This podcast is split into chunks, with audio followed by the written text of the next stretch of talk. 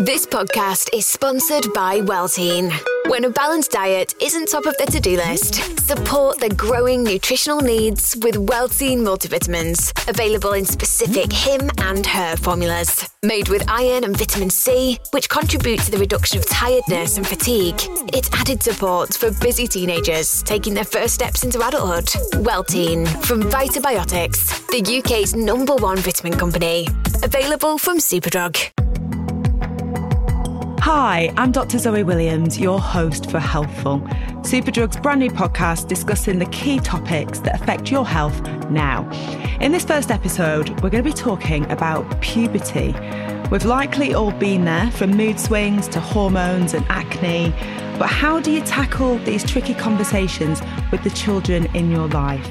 Joining me today in the hope of answering this very question are Jamie and Tom, aka the award winning Daddy and Dad, who have shared their adoption story as well as the stories of other LGBTQ plus parents on their blog, and Peta Todd, the former Page 3 model who now uses her Instagram at Peta Toddler to discuss life as a mum of four. So, welcome everybody. And to start us off, what I'd like us to do is go back in time and think about when we were all learning about puberty and experiencing it.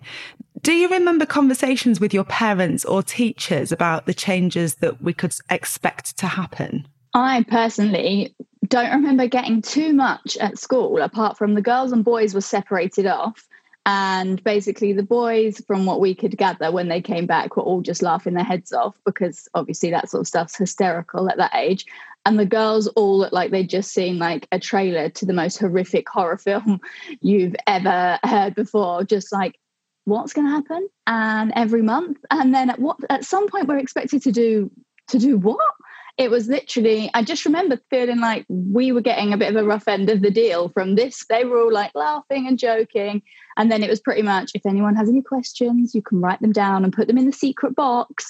And basically no one actually wrote anything that they wanted to know. Everyone was just daring each other to write stuff to get the teacher to say out loud that might make them uncomfortable.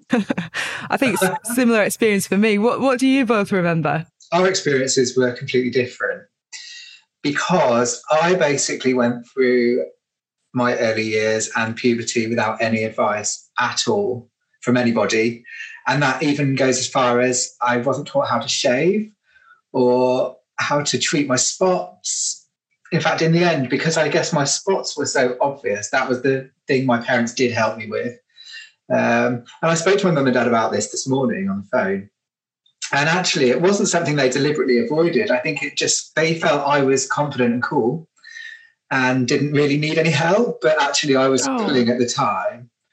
Yeah. on the other hand, yeah, I my memory of, of that sort of stuff at school is, is a bit fuzzy. I got this bizarre memory of putting a condom on a banana uh, and uh, yeah, the classic. We, yeah, we were separated out, boys and girls, and I do remember the sort of horrified look on the girls' faces. I think they watched a video on on um, giving birth, which I mean, uh, uh, it must have been pretty traumatic, I guess. But actually, my parents were pretty straightforward about the whole thing, and uh, kind of quite matter of fact about it.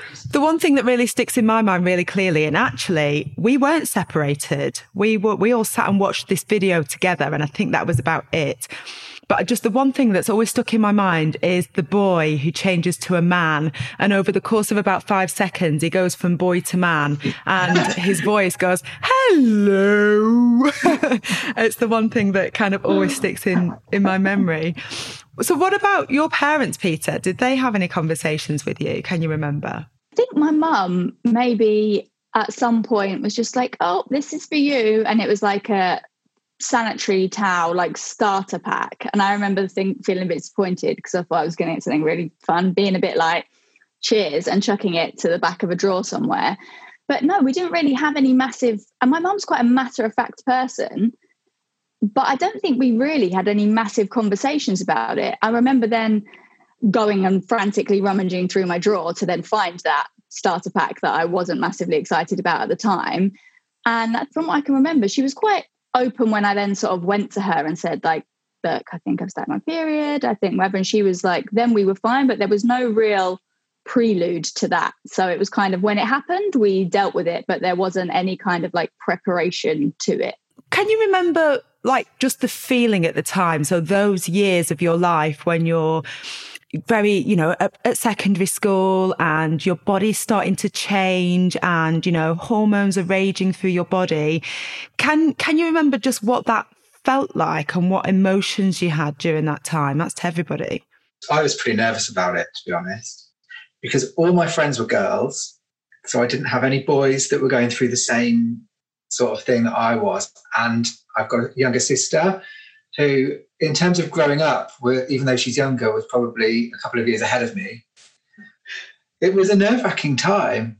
Yeah. really difficult. I, I, felt found myself sort of hiding changes to my body away, you know, yeah. and I've always felt like a bit of remorse and regret about how that all went when I was younger. And I've made a real conscious decision that I'm not going to repeat those same mistakes with my kids.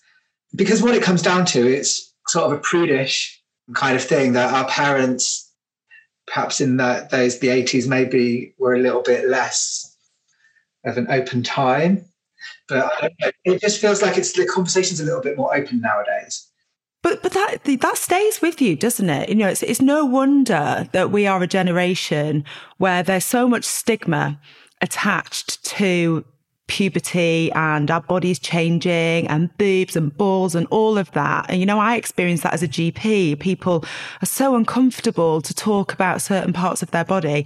But I guess it's no wonder when the generation that taught us, it was quite taboo back then. You only really spoke about those things if you needed to, but hopefully, well, we'll come on to in a moment talking about um, your ideas around how you'll you'll change things with with your own children.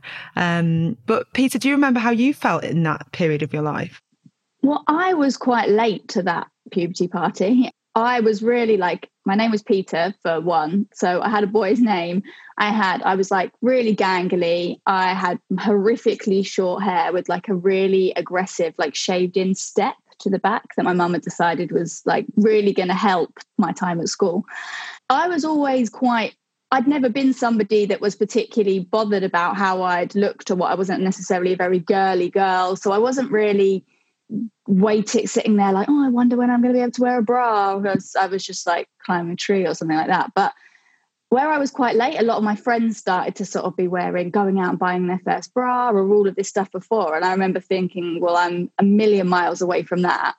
And then I sort of remember going like when I, that first bit of Stark in secondary school, I'd been a massive like I just didn't care really about what anyone thought about me at primary school as long as the teachers liked me. Like I was a massive swat. Thinking, right, I'm going to this is my chance to kind of be whoever I want to be. I'm going to grow my hair because, like I've told my mum, that's what I want to do.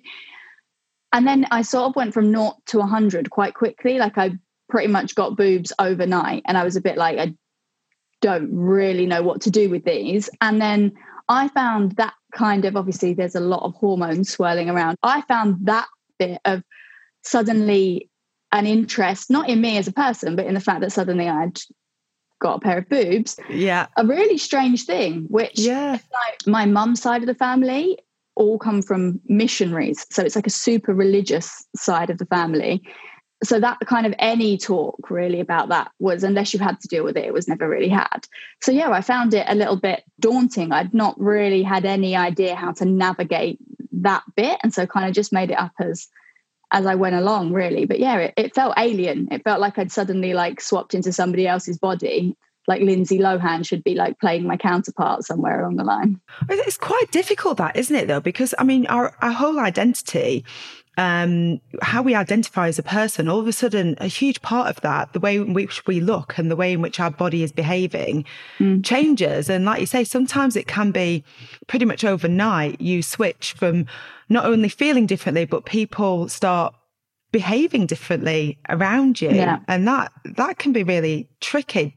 Do you think guys experience that in the same way that, the girls do? Yeah, I think so. I, I, have this memory of coming across a book at home when I when I was a kid. Probably, I came across it probably a lot earlier than I, I should have done. So it was a, it was a book that my, my mum had bought for my two sisters who were much older than me, and it was a, grow, a book about growing up, about the, the, changes that your body was going to experience. And I, I came across it. I was probably rooting around in my sister's room, and I came across this book, and I was uh, going through the pages and I was nowhere near kind of ready for it. So I kind of was looking into the future bizarrely, and I was quite excited about the sorts of things that I was reading. Some of them was quite scary, but I had a lot of uh, anticipation because I was sort of expecting this stuff to happen, and it wasn't quite happening to me yet. Um, so there was that that sort of level of sort of excitement, anticipation, worry, concern. All these feelings, all these thoughts were going through my head probably earlier than my parents had expected to me to sort of see this information. Very strange sort of time. Do you know, for boys, as quite a shy boy, as I mentioned, like most of my friends were girls as well, there was a lot of peer pressure, particularly like in the changing rooms and stuff at school, where there was kind of a divide between these lads that were really grown up looking and with loads of bravado and sporty and muscly, with like hairy armpits and stuff. And then there were like kids like me that were a little bit sort of still childish looking and quiet. And actually, that kind of vibe made it a bit worse, actually, for kids like me that were a bit shy because it almost makes you less want to kind of embrace the changes that you're going through. Yeah, yeah, no, I can imagine that. I could, and, and I think in some ways you can almost turn that on its head for girls because girls, I think, feel more comfortable in their bodies before they change. Like when you're starting to get breast buds and hair in certain places and all of that, you're the ones that want to shy away, and it's the the girls whose bodies haven't yet changed that perhaps feel a bit more comfortable as they are. So interesting. Um, Tom and Jamie, was there anything that now when you go back and reflect that you wish your parents had had conversations with you about that they didn't? For me, my my dad kind of took on the challenge talking to me about growing up, and I remember it very clearly. And it happened all of a sudden on on just one occasion. It was all kind of addressed, the very sort of matter of fact, physical. This is going to happen, and, and these changes are going to. But what we didn't talk about were the the, the, sort of the feelings that went with all of those changes. It was all about you're going to mm. get hair and this is going to get bigger and your voice is going to get deeper, but not actually how you might think and feel and think about others. And that I think was was was missing. Thinking back, I mean, it didn't really occur to me at, at the time, of course, but thinking back, that that bit was really missing. Yeah, for yeah. me, because I knew I was gay, but I hadn't told anyone because it was like the early mm. '90s, and I yeah. just would have. It wasn't something you could say back then. I felt like none of the stuff that we were taught at school, which is why I didn't really talk about sex education earlier in the previous question, really applied to me at all. Like I just completely felt like, oh, fantastic, that's how girls are going to get pregnant and have babies, and you know, I didn't actually even realize condoms could would apply. I didn't really understand how gay sex would work at all.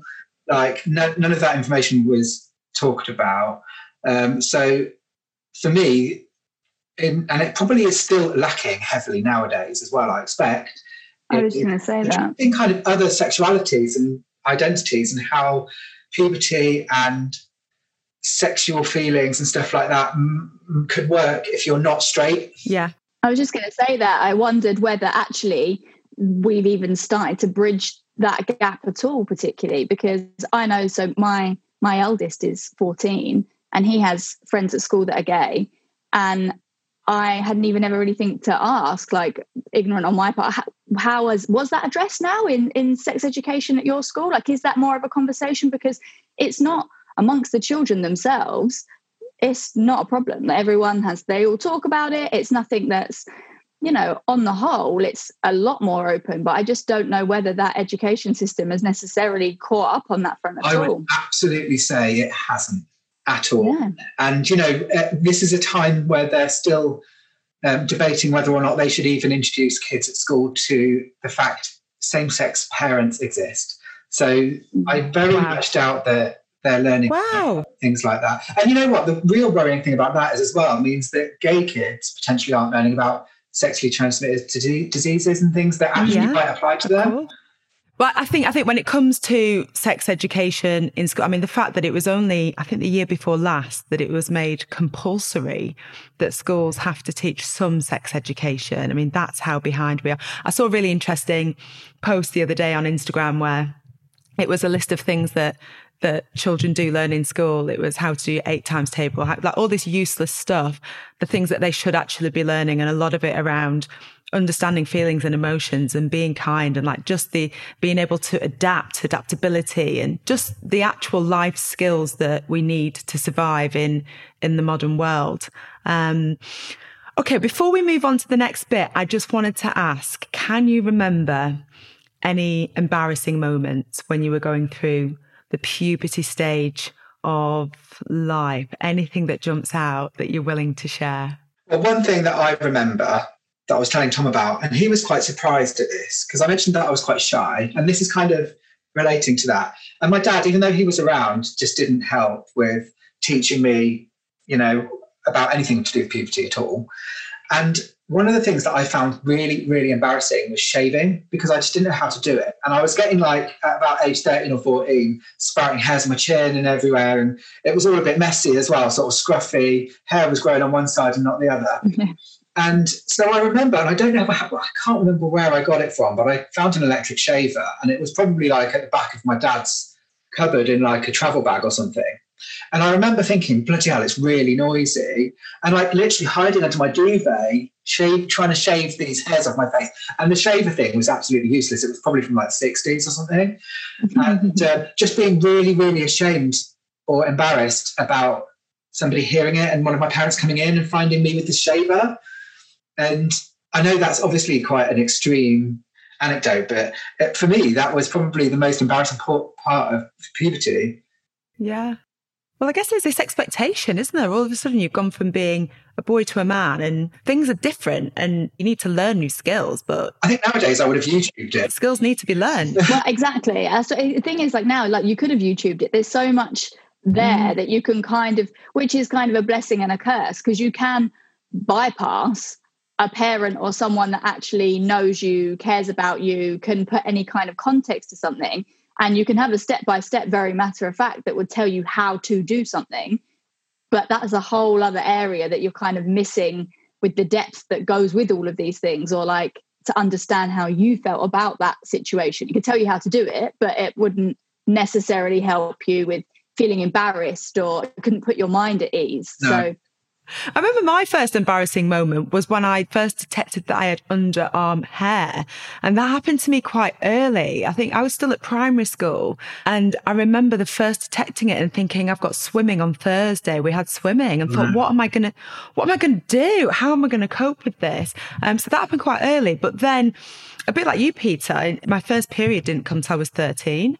And by the mm. time it came, I was waiting for it. I'm like, it's not fair. I want my period. I've obviously spent the next 30 years of my life wishing I didn't have one. yeah. But yeah, body hair and just thinking, well, what on earth, what, what do you do with this? Especially because my mum had always drilled it into me. She said, whatever you do, never shave anything. Let me know when you need to address it and I'll take you to get it waxed. And I'm like, I don't want to get it waxed. I'd gone with her when she'd had her legs waxed. It looked so painful. So I'm like, what am I going to do? Panic.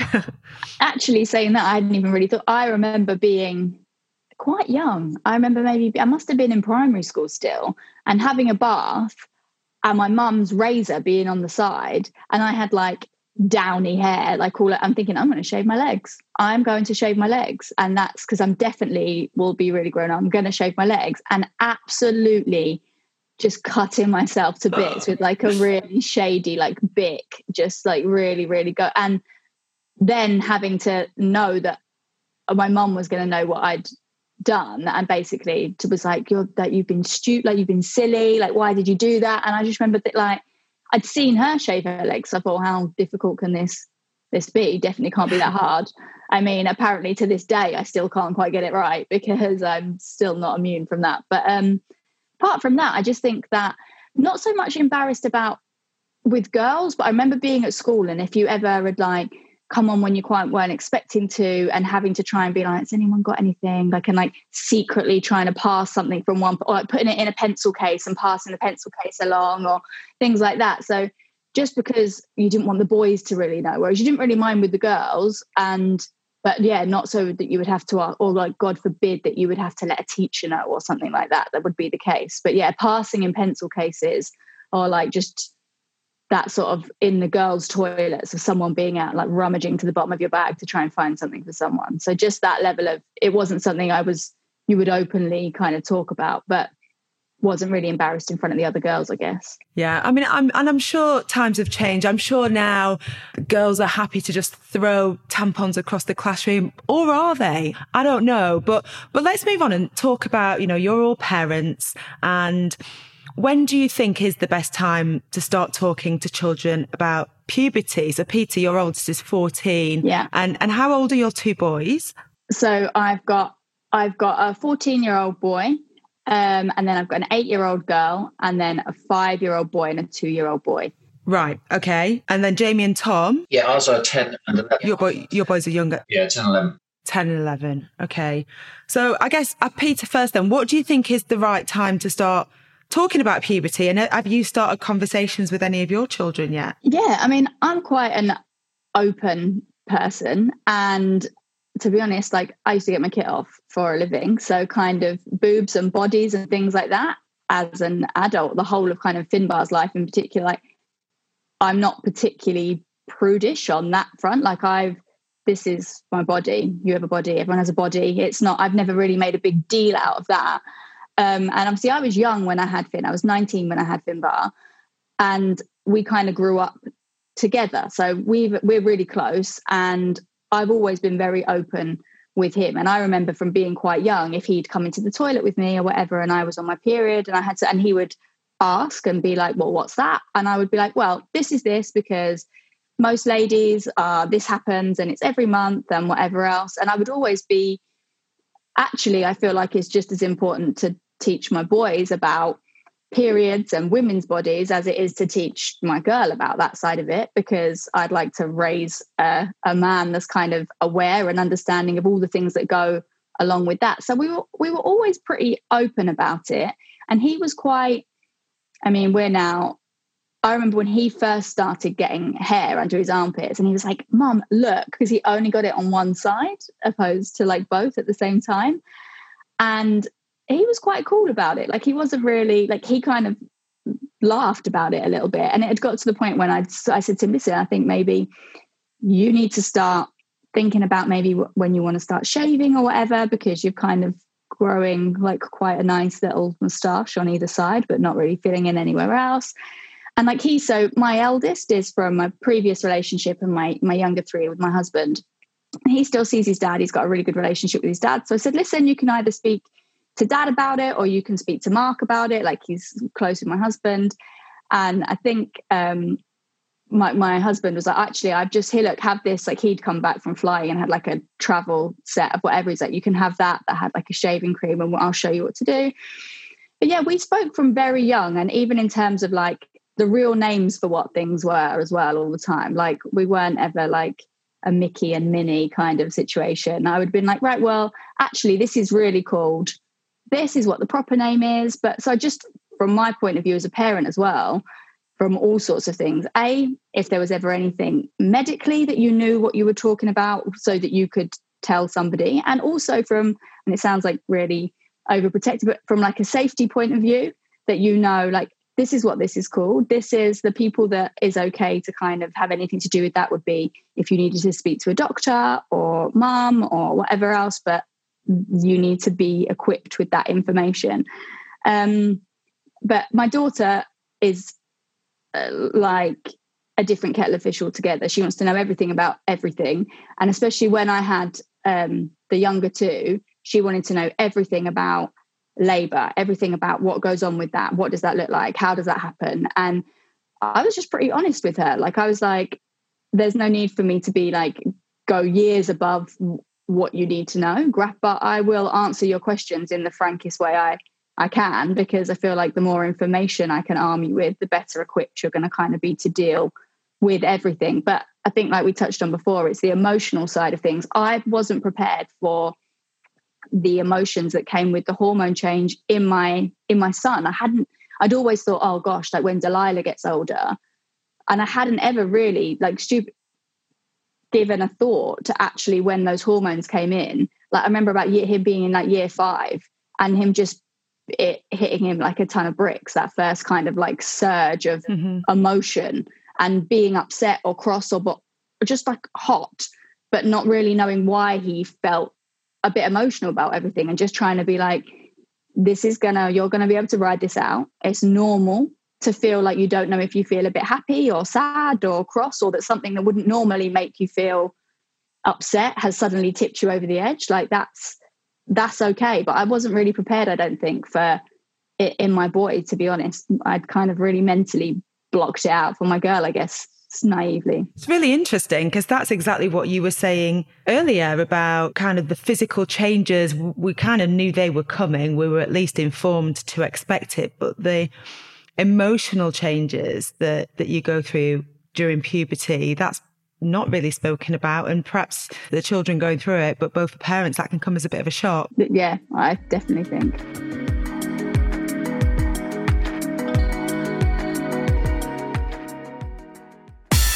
If you could make a positive difference to the environment just by your choice of sanitary towel? Superdrug have created Luna, a range of day and night towels that are made from organic cotton, certified sustainable pulp, and renewable plant based plastics, as well as being just as absorbent as other leading organic brands. If every own brand Ultra Towel customer switched to Luna Superdrug, we'd stop 857 kilograms of fossil fuel based plastic going to landfill. So make a kinder choice. Choose Luna.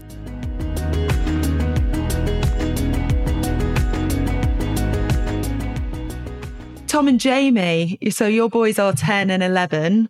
Have you started having conversations yet? Yeah, we have. We, have sort of made a, a, quite a conscious decision, if you like, to, to start those conversations as early as possible. And, uh, you know, I, I, mentioned earlier on that my, my dad sort of gave me the talk and it lasted, you know, 30 minutes and it was just a total dump of information, far too much to take in all, all at once. So, with that in mind, I've, I've, I've tried, and I, I know that Jamie takes the same approach, is just, just sort of drip, actually, a drip, drip of information. And you know, age appropriate conversations, but just to encourage that those kinds of conversations as early as possible has been really important to us. And the other thing that we try to do is to, to have those conversations in very very sort of neutral environments, you know, kind of casually, you know, when you're in the supermarket or you're, you're, you're driving to school or you know, it's not kind of a, right, we're sitting down and we're going to talk mm-hmm. about this. It's just to just find a nice point in a natural conversation to, to, to just just toss in an idea just to see if it if it works. And, and you do the same thing, and I think it works really well. I talk to them on the school run about everything. It's like literally the school run. It's about half an hour every morning and evening, and we talk about their earliest memories, what their favourite music is, and like our little and Richard, he's actually doing or just done a session at school about puberty, literally about two days ago, which was perfect. Oh, I sent to him what we were doing today, and I said, Come on, Richard, you can tell me a little bit about puberty then. How's it all work? And, you know, we're just being really, really candid and positive about it. And the other thing we're doing, because, you know, I mentioned that I didn't have any of this as a child, and it was made the whole thing really hard and embarrassing. I have decided, or we've decided, that we're just going to celebrate every little change. So like it's like, woohoo, I've got a hair under my armpit. Yeah, yeah. Dropped, or I've got a smart daddy. You know, everything's really positive and like a sort of almost like a competition. and uh, and the boys are really competitive as well. So you know, the fact Lyle's got starting to get spots, he's like, "Hey, look at this, Richard." You know, yeah, he's winning the race. yeah, it just it flips it completely on its head. So rather than being embarrassing, it's kind of like actually a real kind of reward. Yeah, yeah. In a lot of other cultures, it is a lot more celebrated, that sort of yeah. becoming a man or a woman. I feel like we're kind of a little bit, we're a bit uh, aside from that. Yeah, and that we don't celebrate it. It's what I love. What what you've all said there actually is the importance of not making a big deal of it because that will make it uncomfortable, but just hmm. slipping it into normal conversation because that's exactly what it should be. You know, these are our bodies. Like we know them and will continue to know them better than anyone else for the rest of our whole lives. And we should celebrate them. And I've heard that before. The school run, do you, is that in a car, the school run? Yes, it is. Yeah, yeah, yeah. Yeah. There's something about being in a car with your child that takes the intensity out of everything because you don't have to have eye contact. You can have yeah. a fleeting little look, but you can have that conversation without the intensity of somebody looking at your eyes. So yeah. I think it makes that's one of the reasons it makes it a bit more comfortable than at the dinner table, for example. And when, there's nowhere to escape. Yeah, they can't run. and, and, it, and it's more comfortable to have little pauses, isn't it? You can have a little pause to think. You don't feel like you have to answer straight away. You can have a bit of music on in the background. Um, yeah, it's a really good, really good um, environment. We, just we really enjoy the school run. I know other parents absolutely dread it every day, but actually we like we really enjoy it because it's really the only time of day as well where me and the lads are together for any yeah. period of time. Because otherwise we get home and we all scatter and get on with our own stuff. And uh, so, do they get on well with each other? No, not really.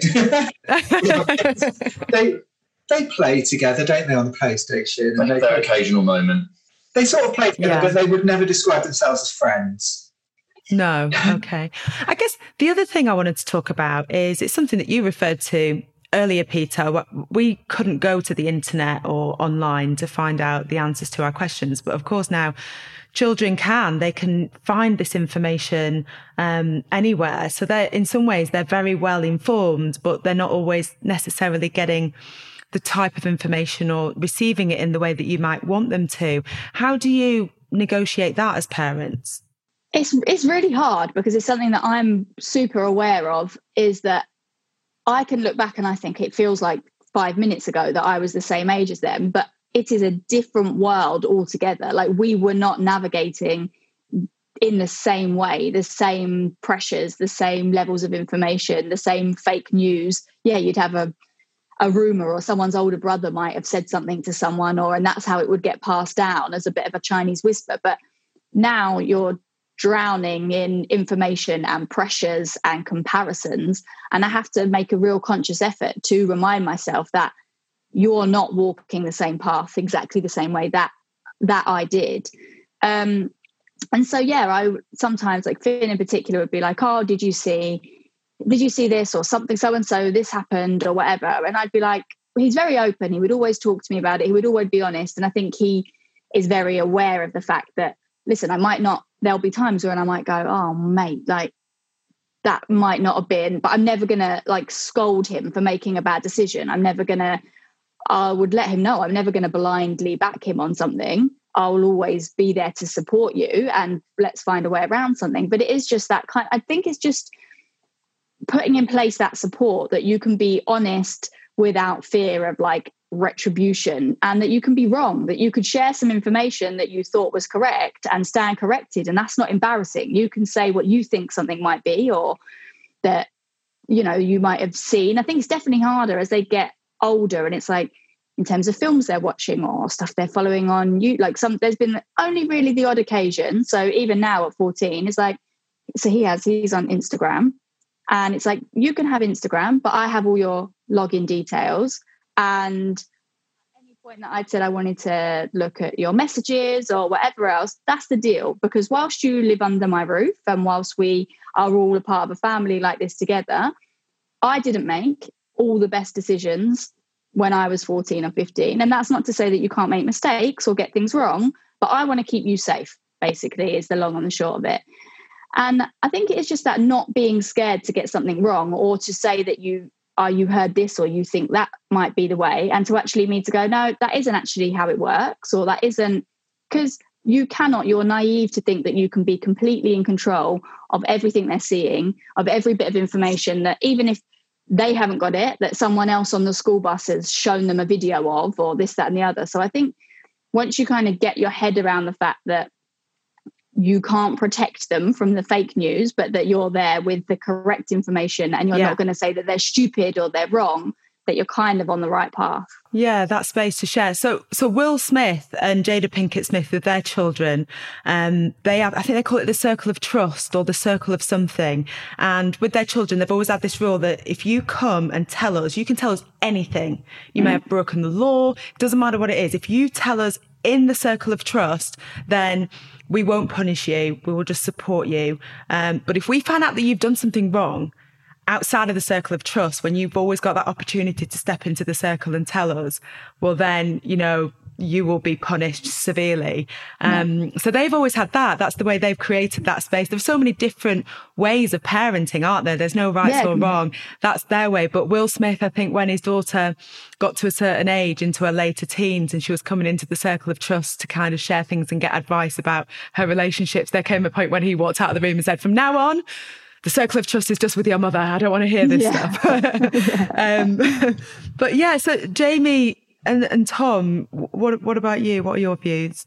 Yeah, well, we're quite realistic about what the worst case scenarios could be, but also we're pretty savvy with our tech in our family.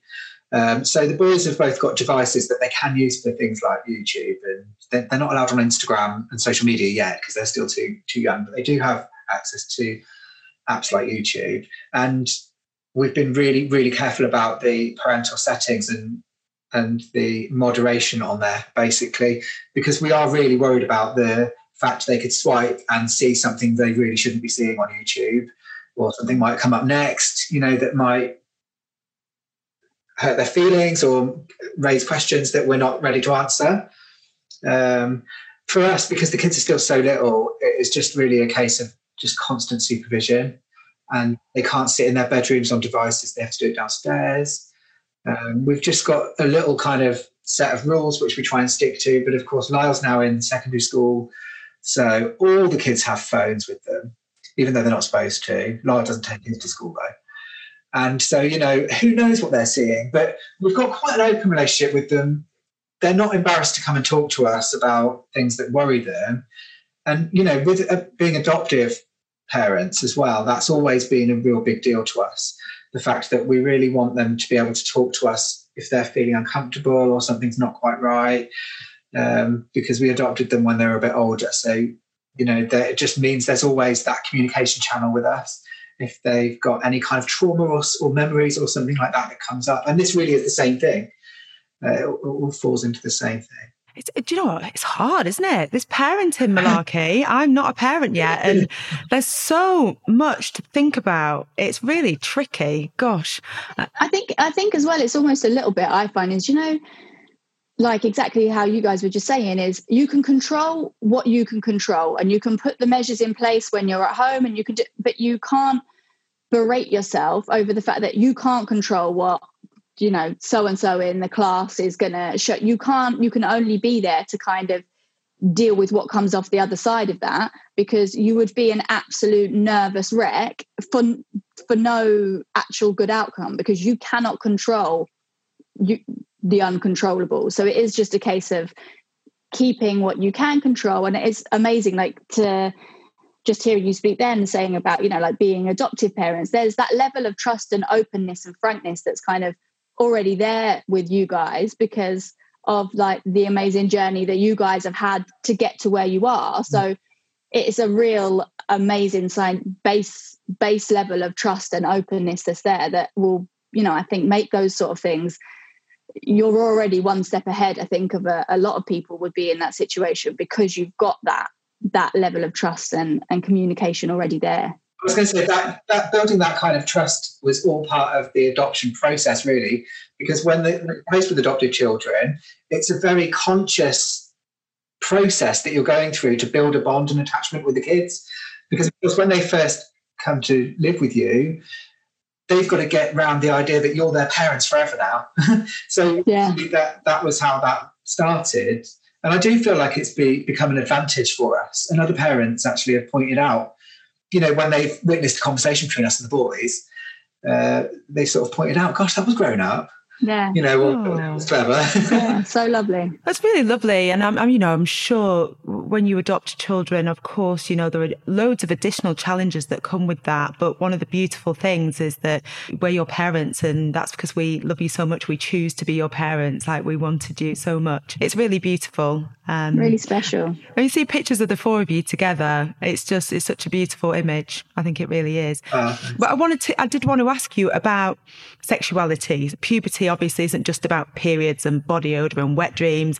It might also be the time when your, your child starts to consider their own sexuality. So Jamie and Tom, what are some ways that you would advise parents in speaking to their children about this topic? Yeah. So with us being a same sex couple, it, of course, it's almost the norm for our boys to see people.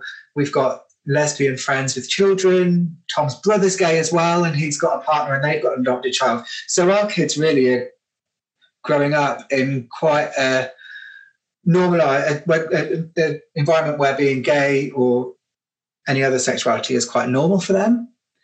Um, but saying that, we do still keep the conversation open with them, and I think that's what it is. I think that's the answer to this. And I think it's this, it's similar to talking about puberty talking about sexuality with the kids can be something that just is ongoing. So they always know, however they feel, that what they're feeling is right and not wrong. Um, so, for instance, and again, it's on the school run usually that we're talking about stuff like this. the kids are still really, good old school run. the kids are still really embarrassed about talking about girls. Um, which it doesn't stop me talking about them because I don't mind whether they're embarrassed or not. I want to know. So, for mm-hmm. example, with our little and Rich, I mean, he's he's really embarrassed about talking about girls, and I think it's because he's got a crush on a couple of them in his class. But when I talk about girls in his class, I always remember to throw in, you know, but what about the boys, you know, or or I, I talk about their hypothetical first date, you know, in a couple of years' time, and I say to Richard things like, you know, oh, I can't wait for you to go on a date with your first girlfriend or boyfriend. I don't mind, you know, who it is as long as they're nice, and and we keep that going, don't we, Tom? In conversations with them, and it's always quite jovial, you know, so it, so it doesn't feel too heavy and serious. Yeah. Yeah. Um, but I think just throwing in the occasional comment about boys or girls just kind of make could make kids that are feeling awkward about their sexuality or things they're feeling when they grow up make it feel a little bit more ordinary and right. Well, Jamie, you mentioned that you knew from quite a young age that you were gay, Yeah. but nobody really spoke to you about it. I So, didn't know what it meant, how- to be honest.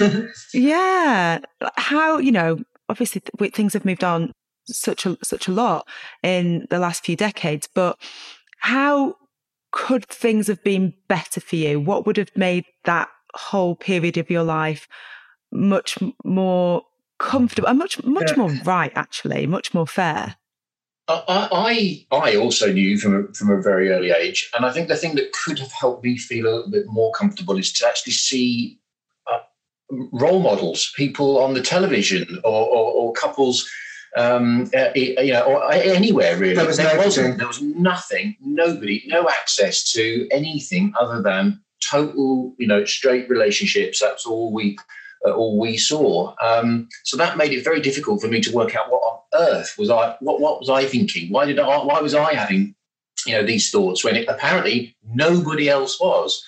Um, so yeah, having having role models around me would have would have really helped. Back Um, then, there was no Tom Daley. There were no like ordinary celebrity gay or lesbian people. There were no gay parents.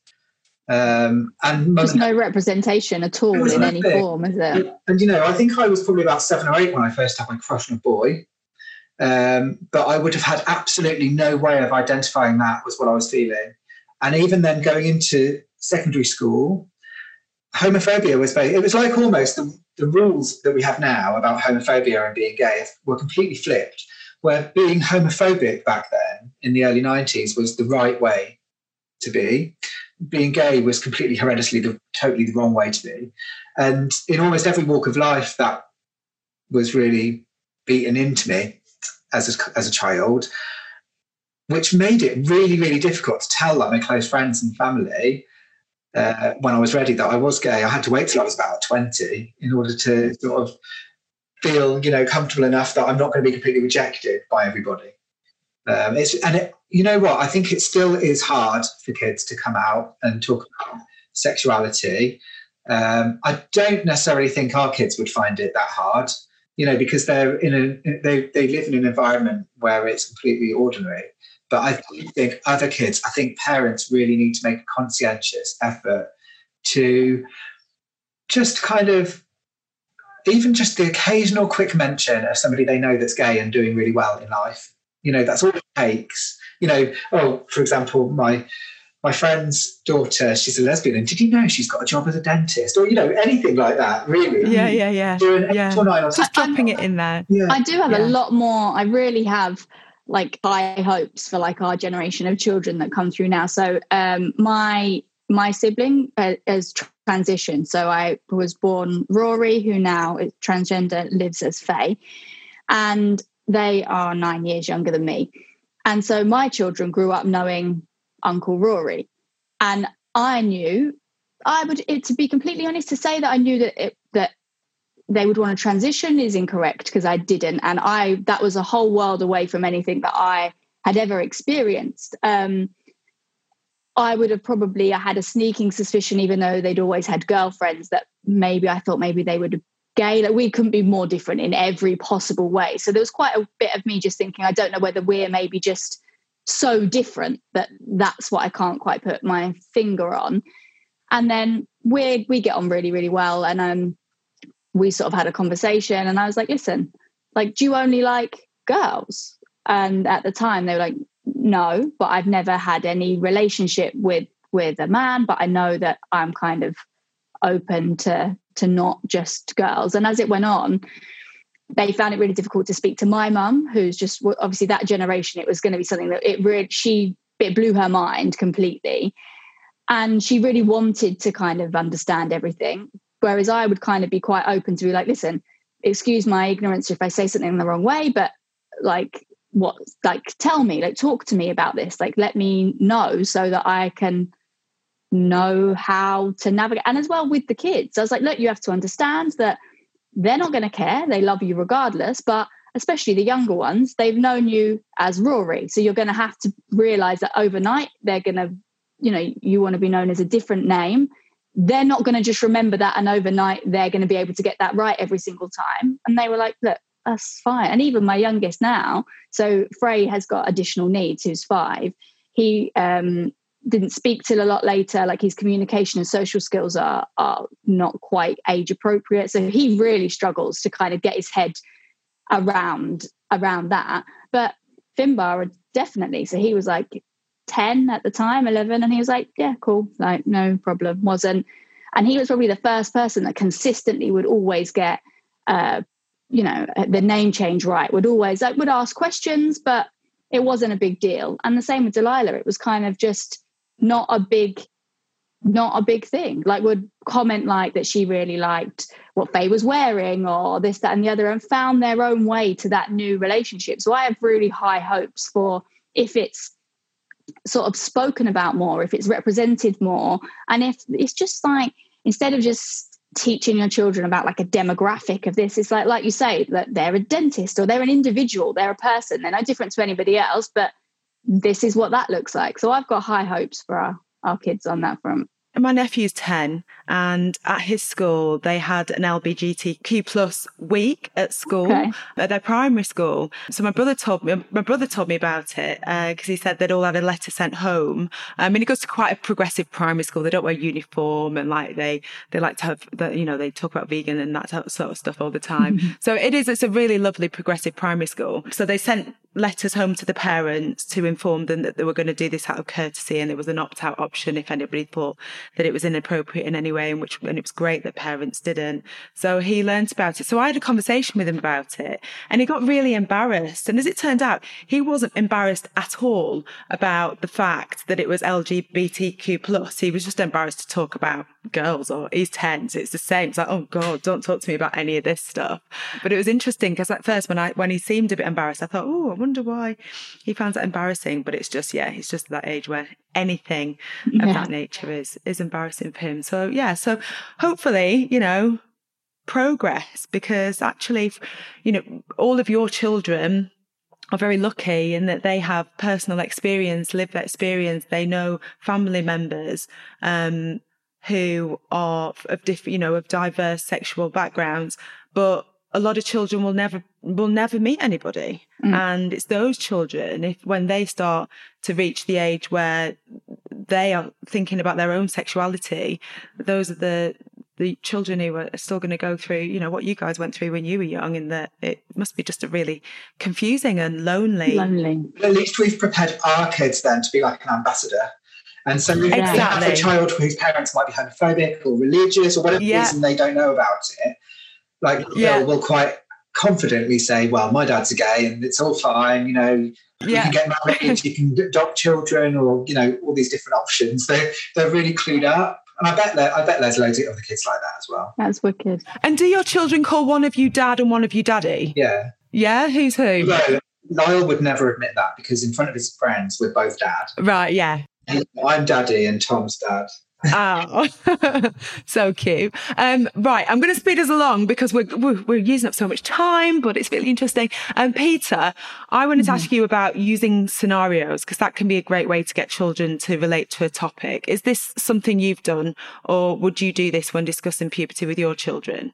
Yeah, but not in. I think it's similar to what Jamie was saying. Is like you not making it like right we're going to sit down and plan out this scenario like a chess game so it would be like oh, because you know, if if you did this and then this, ha-, it was it has to kind of just be a natural way. I feel like the more you can kind of see a situation arise or a conversation and sort of pick up that that might be a good time to say, well, this had happened, and I think we, like I'd mentioned, I know it isn't all periods, etc., but it's like I would always make a point of, you know, like if we were in the supermarket, I would say to Finn, but could you just grab me that pack of sanitary towels or whatever else? Because I know that as a, even now as an adult, it took me a long time. You know, like if I was buying tampons or, you know, something like that, I would choose a cashier that was a girl opposed to go to a boy.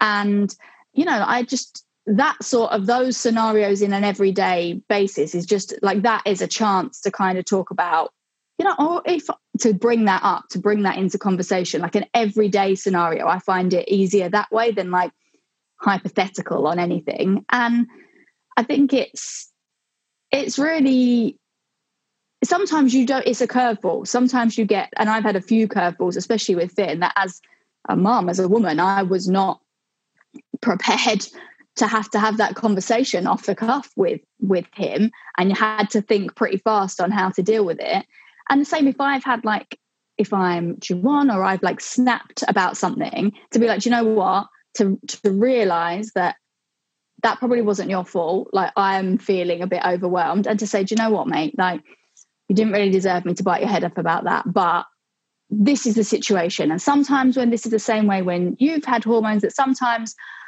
uh, I just feel a bit overwhelmed by everything. It wasn't really your fault but this is and kind of just broaching it in that natural way rather than kind of playing out too much of a scenario. It's just using those little blips that come in in everyday life as a chance to kind of like put something in here or like nip something in the bud there so.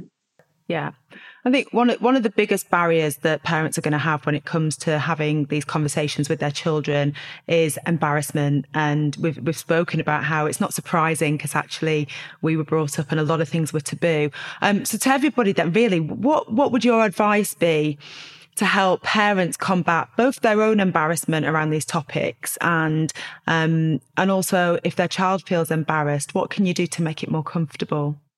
You know, I just think jump in with both feet and uh, uh, as an adoptive parent, there have been so many different milestones, horrendous, nerve wracking situations and scenarios where I've just had to sort of go for it and get over my nerves and, and you know, taking the kids for their first eye test or to the doctors or ears tests and all these different various things that you have to go through, all these firsts, talking about puberty and sexuality and bodies it's always going to be a lot easier than you expect. So you just need to get over the initial nerves and say, hey, fancy a little chat?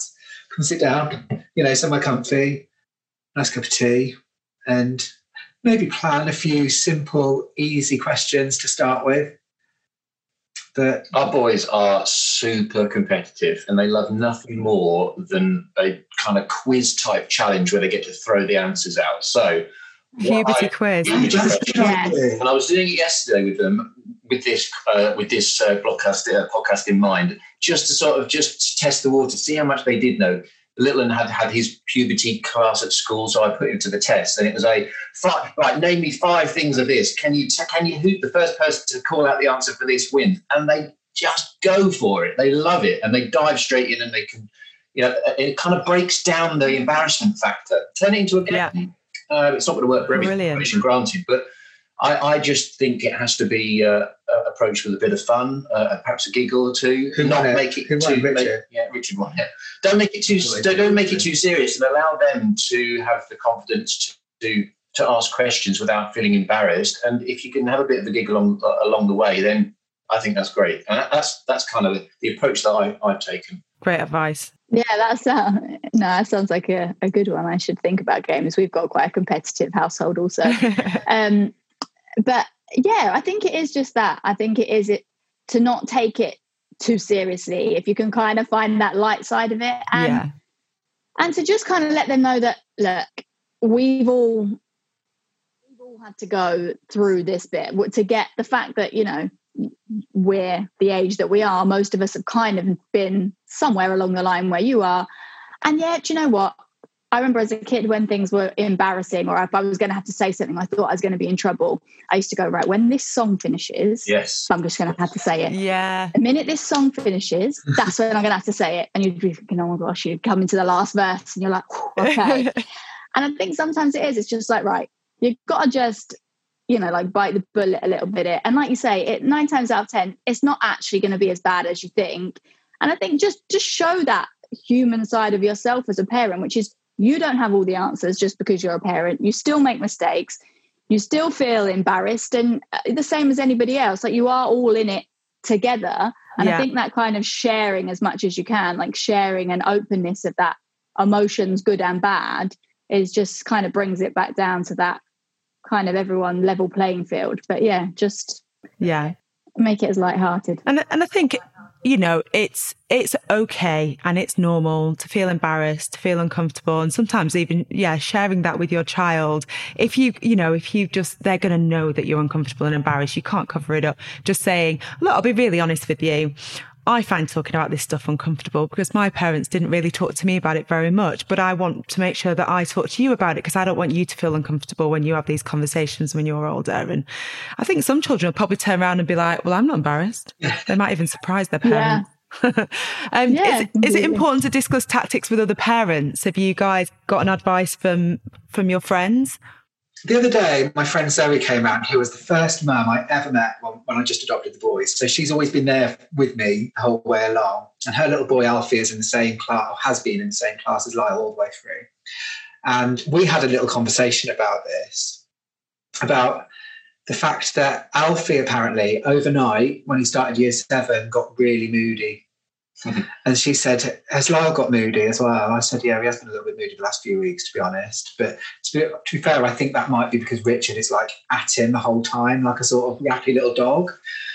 But it, that was quite nice to sort of reassure one another that we've both now got moody 11 year old boys and they're actually quite ordinary.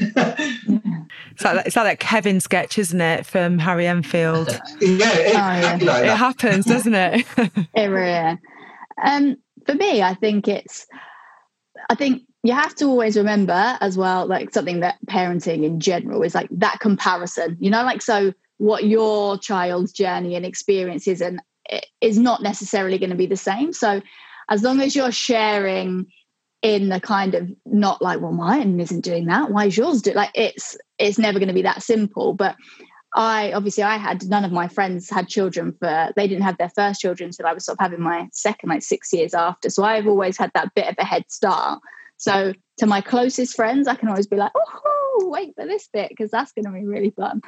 Um, but yeah, I think it is just sharing because we're it's a, we're learning as well as yeah. parents as you're going mm-hmm. along. Like you're get you're facing these hurdles for the first time too. So I think it's as important as the journey they're going through to be able to ex- explain the ups and downs is actually to be able to share that as a parent because and this sounds horrific but there's times when you don't even recognize that child that you knew that little boy or little girl that you knew that kind of all of a sudden like they're becoming their own person.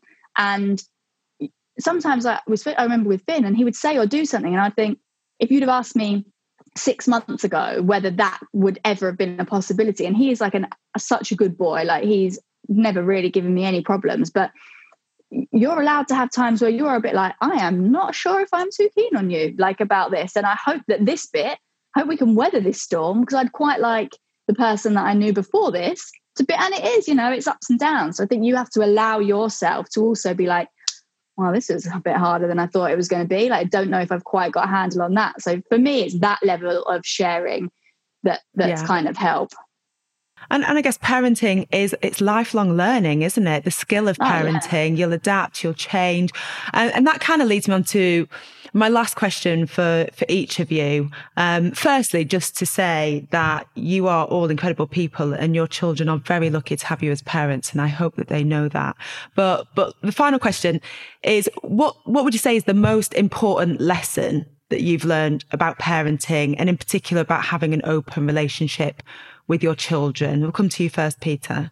For me, that you could have 100 children and your way of doing things won't work for all of them. So like how I pet, like how I've done things with Bimba uh, is definitely not going to be the same way that I can do things that would that would work with Bright. And It is just that not feeling like you've failed because the way that you did something that worked in one instance doesn't work the other. So it is just that that you're learning, just to give yourself a break that you're trying to learn, but that also that the being open, it's got so many benefits for both.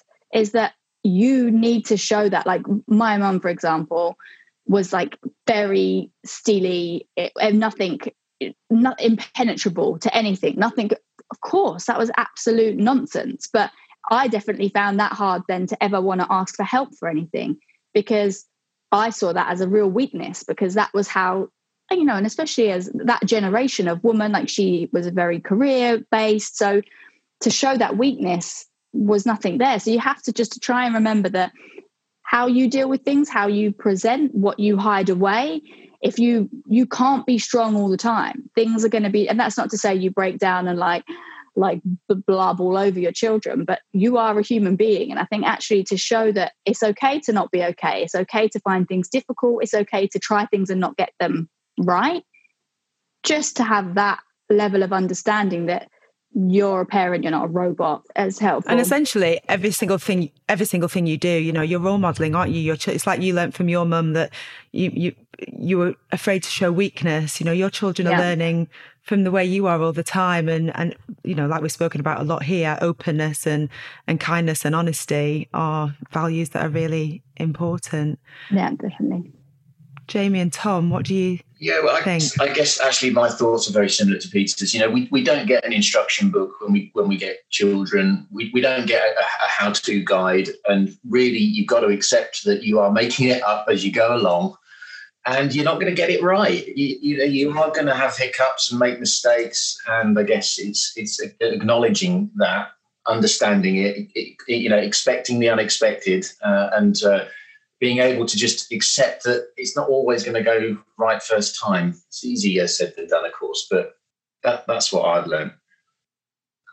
And I guess like because of the way I grew up in such a prudish environment my real learning so far is just to like celebrate the body and changes and um, feelings, uh, just so everything's all out in the open and it's there to be talked about. Well, I think that's a lovely note for us to end on.